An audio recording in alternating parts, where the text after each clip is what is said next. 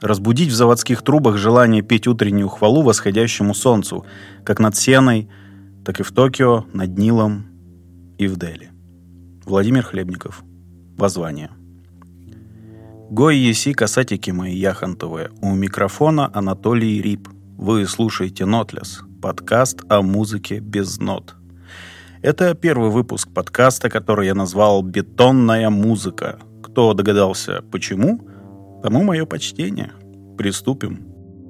Мюзик конкрет или конкретная музыка – это разновидность авангардной музыки, появившаяся в середине 20 века и ставшая одной из первых ступенек в развитии музыки электронной – Особенность этого направления заключается в том, что звуки природного происхождения, а иногда и музыкальные инструменты, записываются на магнитофон или любое иное звукозаписывающее устройство, а потом подвергаются творческой обработке, режутся, склеиваются, микшируются, замедляются, ускоряются и пускаются задом наперед. Что характерно, готовое произведение не требует интерпретации, музыкант-исполнитель лишь включает проигрыватель с записью. Все не так просто и не так однозначно, если копать глубже. В этом подкасте я расскажу вам о том, как композиторское мышление вообще пришло к идее конкретной музыки, какие имена стоит знать и во что это музыкальное направление превратилось сейчас. И из довольно крамольных речей я начну повествование. Основоположником такого музыкального направления, как конкретная музыка, был наш соотечественник, композитор, конструктор и изобретатель Арсений Авраамов – можете начинать возмущаться. Конечно, для большинства людей, знакомых с конкретной музыкой и ее основателем, это звучит примерно так же, как вечный спор, кто первый придумал радио, Попов или Маркони, и электрическую лампочку, Эдисон или Яблочков. Ну, вы понимаете. Только дело в том, что с Аврамовым на Западе знакомы не то чтобы очень хорошо, хотя исследователи истории авангардной музыки о нем наслышаны. А вот Пьер Шефер, официальный основоположник жанра, своей находкой поделился довольно ярко, выступив на радио и дав конкретное, простите за каламбур, название своему творению – «Конкретная музыка». Он же описал основные положения – но я немного лукавлю. Конечно, началось все отнюдь не с Шефера и даже не с Авраамова, как зачастую принято считать у нас в России. Идея ставить во главу угла не музыкальные звуки сама по себе не нова. Если поразмыслить, то в чем-то конкретно музыка, благодаря своему появлению на ниве развития технологий звукозаписи, гораздо быстрее достигла целей, поставленных музыкой неконкретной, то есть обычной. Подражание природным звукам – вещь архаическая. Уже первые музыкальные инструменты, пожалуй, начиная с человеческого голоса, стремились имитировать природные процессы. Шум моря, пение птиц, раскаты грома. В музыке фольклорной они существуют и сегодня, благодаря таким инструментам, как рейнстики, шум грома. И если сама по себе конкретная музыка не стремилась имитировать природные звуки, обращаясь к ним в отрыве от контекста, все же благодаря развитию звукозаписи и обширным изысканиям Пьера Шефера и его коллег, Music Concrete создала обширное поле для экспериментов со звучанием окружающих объектов в их первозданном виде. А до тех пор, пока технический прогресс не позволял этого сделать, композиторы все же обращались именно к имитации.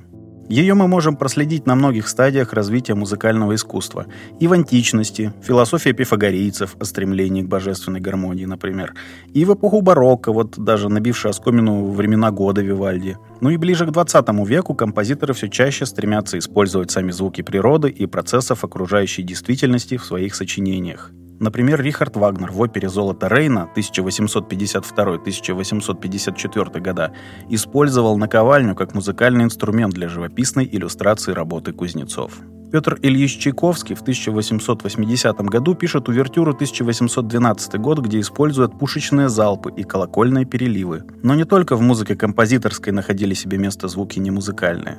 Например, скоморохи зачастую использовали много ударно-шумовых инструментов, часто прибегали к звукоподражанию. Цирковые артисты в своих музыкальных номерах для комического эффекта имитировали звуки окружающего мира при помощи самодельных музыкальных инструментов.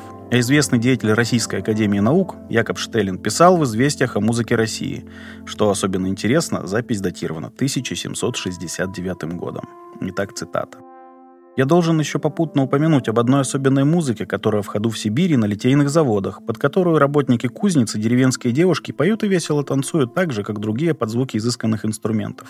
Двое парней или кузнечных работников изображают музыкантов, из которых один скребет или поводит тупым ножом, либо куском железа по тонкому железному листу в такт танца. Другой же при помощи подвешенного толстого литого куска железа, заменяемого чаще большим железным котлом, изображает бас.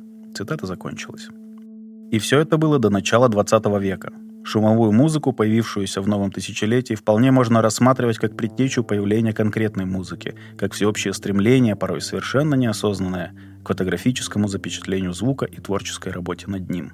20 век, начавшийся с бурного развития машин, роста городов и технического усложнения заводов и мануфактур, создал специфическую шумовую эстетику, проникшую в самые разные творческие жанры, которые позже трансформировались в привычные нам стили искусства.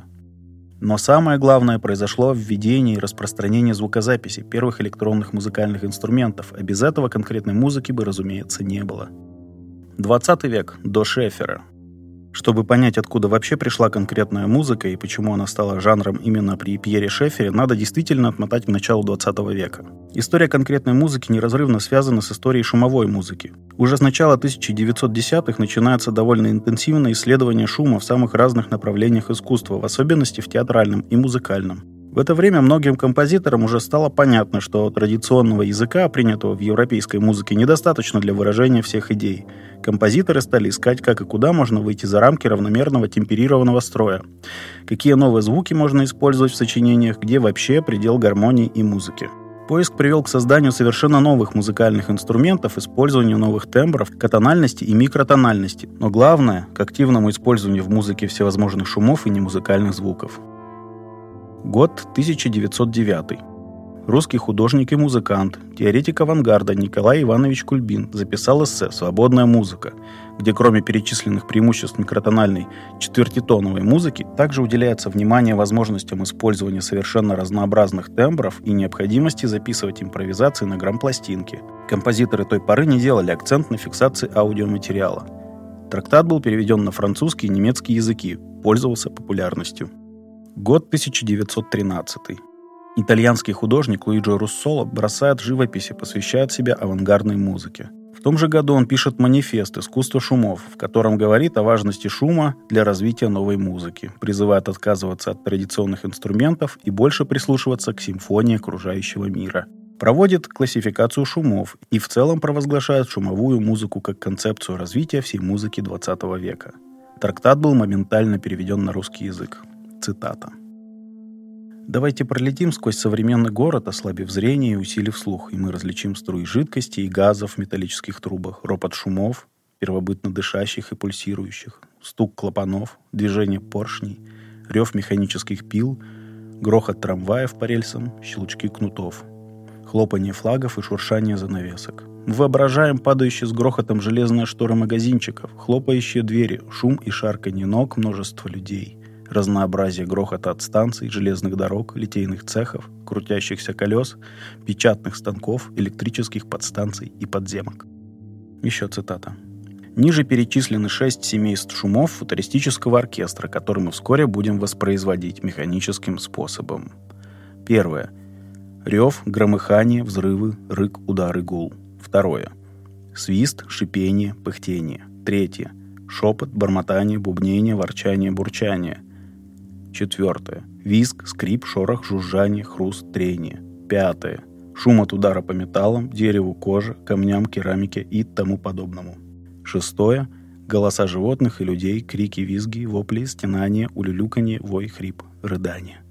Конец цитаты. Также Луиджи совместно с Уго Пьятти изобрел шумовые музыкальные инструменты для своей новой музыки. Сначала «Интонарумори» 1913-21 года – позже румурармонию, он же шуморганиум, 28 год, и другие. К сожалению, во время Второй мировой войны все они были уничтожены. Что важно и непременно стоит отметить, интонарумори использовались как в составе оркестра, так и сами по себе. Они могли имитировать самые разнообразные шумы согласно изначальному замыслу, описанному в манифесте искусства шумов. К 2021 году было сконструировано 27 различных вариаций инструментов. Они носили говорящее название – взрывной, громыхающий, свистящий, жужжащий, хрустящий, мятый, гудящий, воющий и тому подобное. Инструментами заинтересовались Прокофьев, Стравинский, Равель, Варис, однако широкого распространения интонарумори не получили, что характерно, партитуры для них писались в виде рисунка, повышающимися и понижающимися линиями, о чем также писал Кульбин в свободной музыке. Вполне можно сказать, что это одно из первых протоконкретных произведений в истории – Несмотря на то, что используются не записи реальных звуков, а их имитация, создается вполне отчетливое ощущение пробуждающегося механизированного города-муравейника с поездами, автомобилями, мотоциклами, заводами. Также в 2013 году один из лидеров русского авангарда, Михаил Васильевич Матюшин, совместно с другими авангардистами, Казимир Малевич, Алексей Крученых, Владимир Хлебников, пишет кубофутуристическую оперу «Победа над солнцем». Музыка в купе с декорациями и сопровождающими стихами была беспредметной и шумовой. Матюшин как раз увлекался популярными тогда четвертитоновой ультрахроматикой и звуковыми эффектами. В опере много грохочущих пушек, шума моторов и пропеллеров, всевозможных диссонансов, а в качестве слов используется заум крученых. Год 17 Эрик Сати по заказу антрепренера Сергея Дягилева пишет балет-парад на либретто Жана Кокто, который также предложил ввести партитуру сирены, пишущую машинку и разные бытовые элементы. Пабло Пикассо придумал причудливые наряды и сюрреалистическое оформление. Во время премьеры в театре разгорелся скандал. Публика требовала опустить занавес, кричала «Долой русских! Русские продажные боши!» В зале завязалась драка. Зрители возмутило все. Цветастость и несерьезность нарядов, слишком примитивная музыка сати, меблировочная музыка, ну и слишком фривольное обращение с бытовыми предметами, привычно в цирке и невозможное на сцене театральной. Постановка расколола интеллигенцию на два непримиримых лагеря. На прогрессивно мыслящих и смотрящих в будущее авангардистов и на застрявших в конце 19-го модернистов. Одни приняли парад и вдохновились им, другие скандалили, выходили из зала и впоследствии писали Эрику Сати оскорбительные письма. Год 18. Анри Клинк пишет кухонный концерт для фортепиано и кухонной утвари. В композиции активно используются воронки для розлива напитков в бутылке, сами бутыли, несколько утюгов, кастрюли жестяных крышек и даже кувшин с молоком. Это ироничная и остроумная музыка, заигрывающая с цирковой эксцентрикой. Есть версия с оркестровым сопровождением. Несмотря на то, что сочинение довольно популярно, долгое время оно не выпускалось, и ознакомиться с ним было достаточно затруднительно. Наконец, год 19 Арсений Михайлович Авраамов, изобретатель синтетической музыки, теоретик ультрахроматической темперации, пишет свое знаменитое произведение «Симфония гудков для заводских труб, пушечных и пистолетных выстрелов, свиста пара, шума самолетов, автомобилей, гидропланов и кораблей». Все эти музыкальные инструменты, в кавычках, вступали либо самостоятельно в отдельных эпизодах, либо аккордами – также в рамках произведений исполнялись революционные песни «Интернационал», «Молодая гвардия» и «Варшавянка». В гудках заключается серьезная философия нового трудового поколения. Это неотменный атрибут жизни пролетариата, ведь со звуком гудка пролетарий встает на работу. С гудком же возвращается домой. Впервые симфония, целиком состоящая из немузыкальных звуков, была исполнена в Баку в 22 году действии приняли участие толпы людей, распевающих революционные гимны и песни под аккомпанемент шумящих агрегатов и выстрелов. Авраамов ими дирижировал. И если в Баку симфония гудков относительно получилась, то в 23 году в Москве Авраамова ждал полный провал. Несмотря на заложенные идеи, что труд и досуг — это один и тот же процесс, а музыка и шум нераздельны, как слушатель и исполнитель суть одно лицо, услышать музыку едва ли получилось, ведь во время выступления царила неистовая какофония, где каждый участник слышал только себя. До сих пор считается, что это сочинение предвосхитило идеи конкретной музыки, что запись симфонии гудков — это одно из первых по-настоящему конкретных произведений. К сожалению, услышать запись оригинала невозможно. Есть несколько реконструкций чересчур звукорежиссерских, по которым удается сложить общее представление о характере звуков и их сочетании. Если сравнить их с ранними работами Шефера, можно найти удивительно много общего. Однако идейное наполнение совершенно разное. Не только русский и итальянский музыкальный футуризм повлияли на развитие конкретной музыки. В театральной среде шумовые эффекты находили все большее распространение, особенно в Советской России, и тут мы тоже были в авангарде. Например, в ряде театров были собственные шумовые оркестры, театр «Арена Паэхма», «Теревсад», «Пролеткульт», «Мастфор» и другие. Инструментами в них выступало все, что могло хоть как-то шуметь, звенеть и стучать. И если изначально была цель эпатировать публику новой антимузыкой, то позже, с 22 года, когда подобные оркестры стали очень заметным явлением в художественной жизни Советской России, шумовое и звуковое сопровождение уже пыталось максимально точно имитировать звуки окружающего мира для создания атмосферы. Сергей Михайлович Эйзенштейн, советский режиссер театра и кино, даже включил дисциплину «Лаборатория шумовой музыки» в программу для постановки новых спектаклей, наряду с декламацией и биомеханикой. Борис Иванович Юрцев, его ученик, разрабатывал идею первого оркестра производственных материалов, состоящего из мини-оркестров профсоюзов. Например, в качестве инструментов в оркестре металлистов, тогдашних металлургов, должны были появиться всевозможные комбинации стали различного вида закалки, в их числе медь, листовое и кусковое железо, чугун в различных периодах обработки и прочее. Аналогично было и с деревообработчиками и с остальными представителями профсоюзов, однако идея не дошла до реализации. Более 200 различных шумовых машин для театра изобрел актер Владимир Александрович Попов, за что даже получил сталинскую премию. Кстати, периодически машины Попова выставляются в разных городах России в рамках проекта «Реконструкция шума». Тут следует немного отойти от темы шумовой музыки и рассказать про развитие звукозаписи. На тот момент, в 20-е годы 20 века, в ходу были еще патефоны, граммофоны Берлинера, а в 27 году немецкий инженер Фриц Флеймер разработал технологию изготовления магнитной ленты путем напаления порошка оксида железа на поверхность тонкой бумаги при помощи клея. Технология произвела революцию в мире звукозаписи, ведь теперь число перезаписи было практически неограниченным и зависело лишь от прочности ленты. Кстати, она хорошо намагничивалась и размагничивалась, ее можно было обрезать и склеивать. К идее Флеймера первой присмотрелась компания АЕГ и уже в 1932 году начала производство устройства для магнитной записи магнитофон К1. Пленку для него создавал немецкий химический концерн BASF. В 1935 году магнитофон К1 был представлен берлинской публике на радиовыставке. Следующий прорыв в 1941 году. АЕГ создает магнитофон К4ХФ с более широким частотным диапазоном и невиданным на тот момент соотношением сигнал-шум в 60 дБ. В 1942-м компания проводит первые опыты по стереофонической записи. И вот только тут появляется Пьер Шефер. Но вообще на свет он появился гораздо раньше, 14 августа 1910 года во французском регионе Лотарингия, в местечке Нанси. Родился он в музыкальной семье скрипача и певицы, рано проявил интерес к музыке, изучал теорию, пробовал играть на виолончели и фортепиано.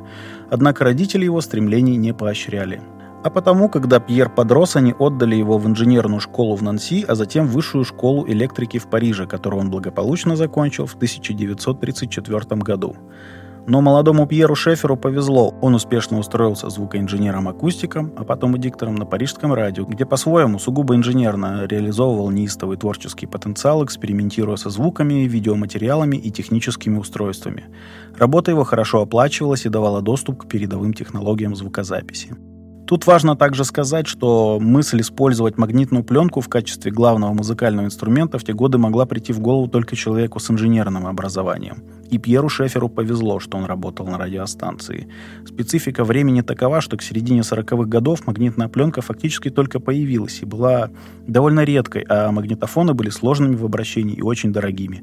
Далеко не каждый мог себе позволить подобные эксперименты, да и не каждый имел соответствующие технические знания. В 42-м, за год до окончания высшей школы, Шефер создал при радиостанции экспериментальную студию. На ее основе Шефер создает ряд серьезных литературных, музыкальных, радиофонических эссе. Именно на ней он и записывает три материальных этюда. Этюд с турникетом для ксилофона, колоколов, колокольчиков и двух детских игрушечных машин, этюд с кастрюлями, этюд с железными дорогами, в котором были использованы записанные на парижских вокзалах звуки идущего локомотива с воем сирен, грохотом вагонов и перестуком колес. Знаменитое первое исполнение этих этюдов состоялось на том же самом радио 5 октября 1948 года и носило название «Концерт шумов».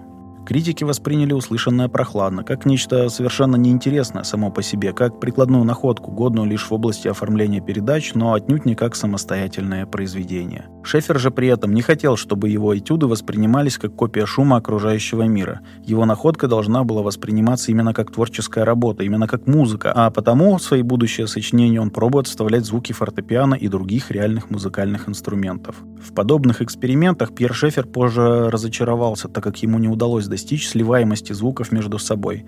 Инструментальные фразировки выглядели на фоне шумов неестественно, а техника реверсивного проигрывания в сущности ничего нового не принесла. Ученик и коллега Пьера по конкретной музыке Франсуа Бейль позже писал – Конкретная музыка вовсе не была музыкой шумов. Все было в точности наоборот. В этой музыке использовались все доступные нам ресурсы. Музыка, в которой использовались все звуки нашей жизни. Звуки конкретной музыки, подобно фотографиям и фильмам, несут в себе смысл и значение. Они показывают жизнь в соответствии с нашим опытом проживания в повседневном мире. Цитата закончилась. Хрестоматийным примером конкретной музыки считается симфония для человека соло, написанная в 50-м году в сотрудничестве с другом и коллегой Шефера Пьером Анри. Симфония для человека соло была сложна для исполнения вживую. Для ее сочинения использовалось несколько виниловых проигрывателей и звук микшировался. Позже в своей книге, изданной в 1952 году, он комментирует природу этой симфонии следующим образом, цитата.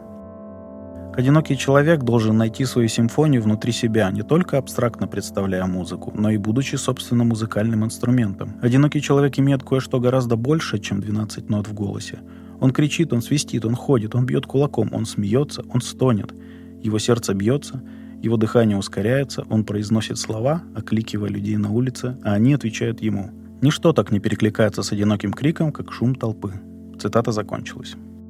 Трансляция симфонии для человека соло по радио в Кёльне, Гамбурге, Баден-Бадене и Мюнхене вызвала очень неоднозначную реакцию – Шефера критиковали как представители традиционной инструментальной музыки, так и приверженцы тогдашней немецкой электронной музыки, но он не стал останавливаться.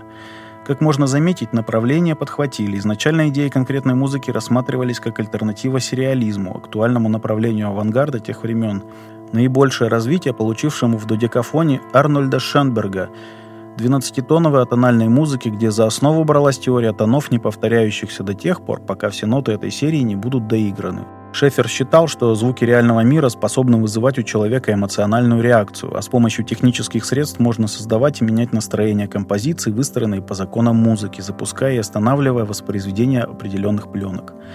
Все это должно вызывать у слушателя определенные конкретные ассоциации. По собственному определению Пьера Шефера, конкретная музыка – это музыка, основанная на конкретном использовании фиксированных звуков вместо нотации во всей конкретности – как слышится звуковая субстанция, зафиксированная на носителях записи. Использовать для создания конкретной музыки можно все, что может производить звуки. Любые музыкальные инструменты, любое шумящее электронное оборудование, любые звуки, которые окружают человека. Традиционный метод композиции посредством нотного письма, как не имеющий прямого физического отношения к звуку, Шефер назвал абстрактным. Результатом композиции становится фонограмма, то есть партитура как таковая не пишется, материал не предусматривает исполнительской интерпретации, исполнение сводится лишь к публичному авторскому проигрыванию той самой фонограммы. Роль исполнителя заключается разве что в управлении микшером, осуществляющим пространственное движение звукового материала, полагаясь на индивидуальные особенности акустики конкретного зала и специфики аппаратуры звукоусиления. Кстати, вместо слова «фонограмма» обычно используется словосочетание «музыка для пленки», актуальное и по сей день, даже когда о пленке как о таковой речи не идет.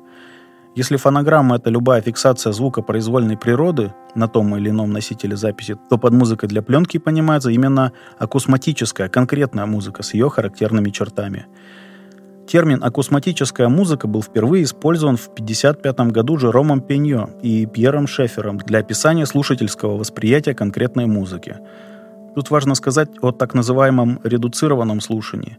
Дело в том, что одним из самых важных моментов, даже требований конкретной музыки, является отношение композитора и слушателя к исходному и получившемуся материалу. Записанный звук должен восприниматься отдельно от своего контекста и источника. Он должен цениться как нечто уникальное и самодостаточное, обладающее своими внутренними звуковыми качествами.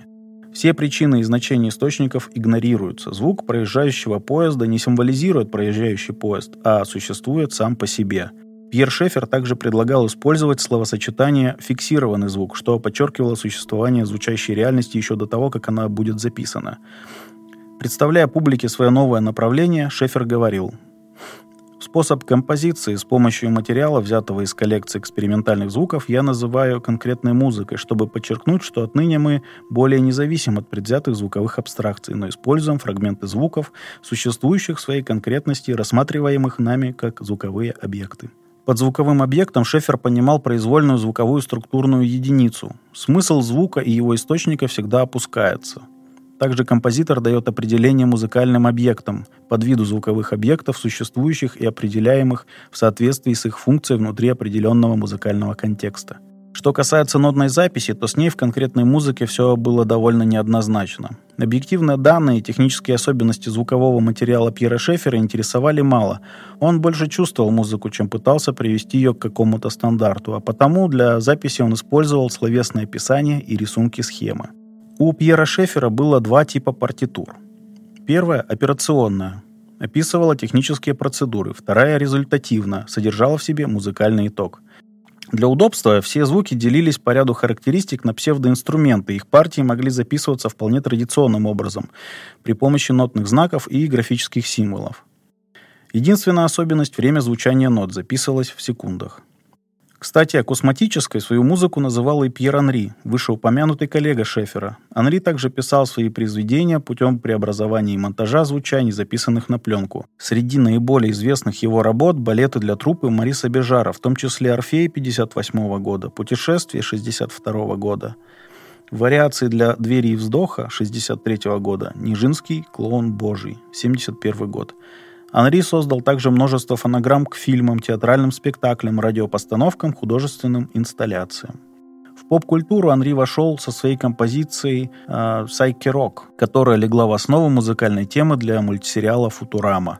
Что интересно, когда Шефер только начинал работать на своей парижской студии для радиостанции, в его распоряжении была лишь примитивная аппаратура для грамзаписи, несколько микрофонов, пара усилителей и репродукторов. Пришлось обходиться малыми средствами и придумывать новые техники для работы со звуком. Так была придумана техника записи на грампластинку с замкнутой дорожкой. Эта техника дала возможность Шеферу воспроизводить и обрабатывать записанный звук в течение любого количества времени. Первые магнитофоны появились в парижской студии только в 1951 году, а в связи с реорганизацией в 1958 и 60 а, в новом контексте развития телевидения Шефер предлагает администрации план создания организации, следующий также и визуальное искусство, что компания, в которой он работает, охотно одобряет. Директором подразделения в 63-м становится упомянутый выше Франсуа Бейль, который активно пишет и сам в рамках конкретной музыки. Свою музыку он также называет акусматической и даже 12 февраля 1974 года представляет свой проект, добавляющий конкретной музыке пространственное звучание – так называемый оркестр громкоговорителей «Акусмониум», в котором используются расположенные особым образом по всему пространству зала громкоговорители разных форм, размеров и частотных характеристик, создающие особое пространственное звуковое полотно. В наши дни различные модификации акусмониума существуют в Великобритании, Австрии, Бельгии, Швейцарии и других странах.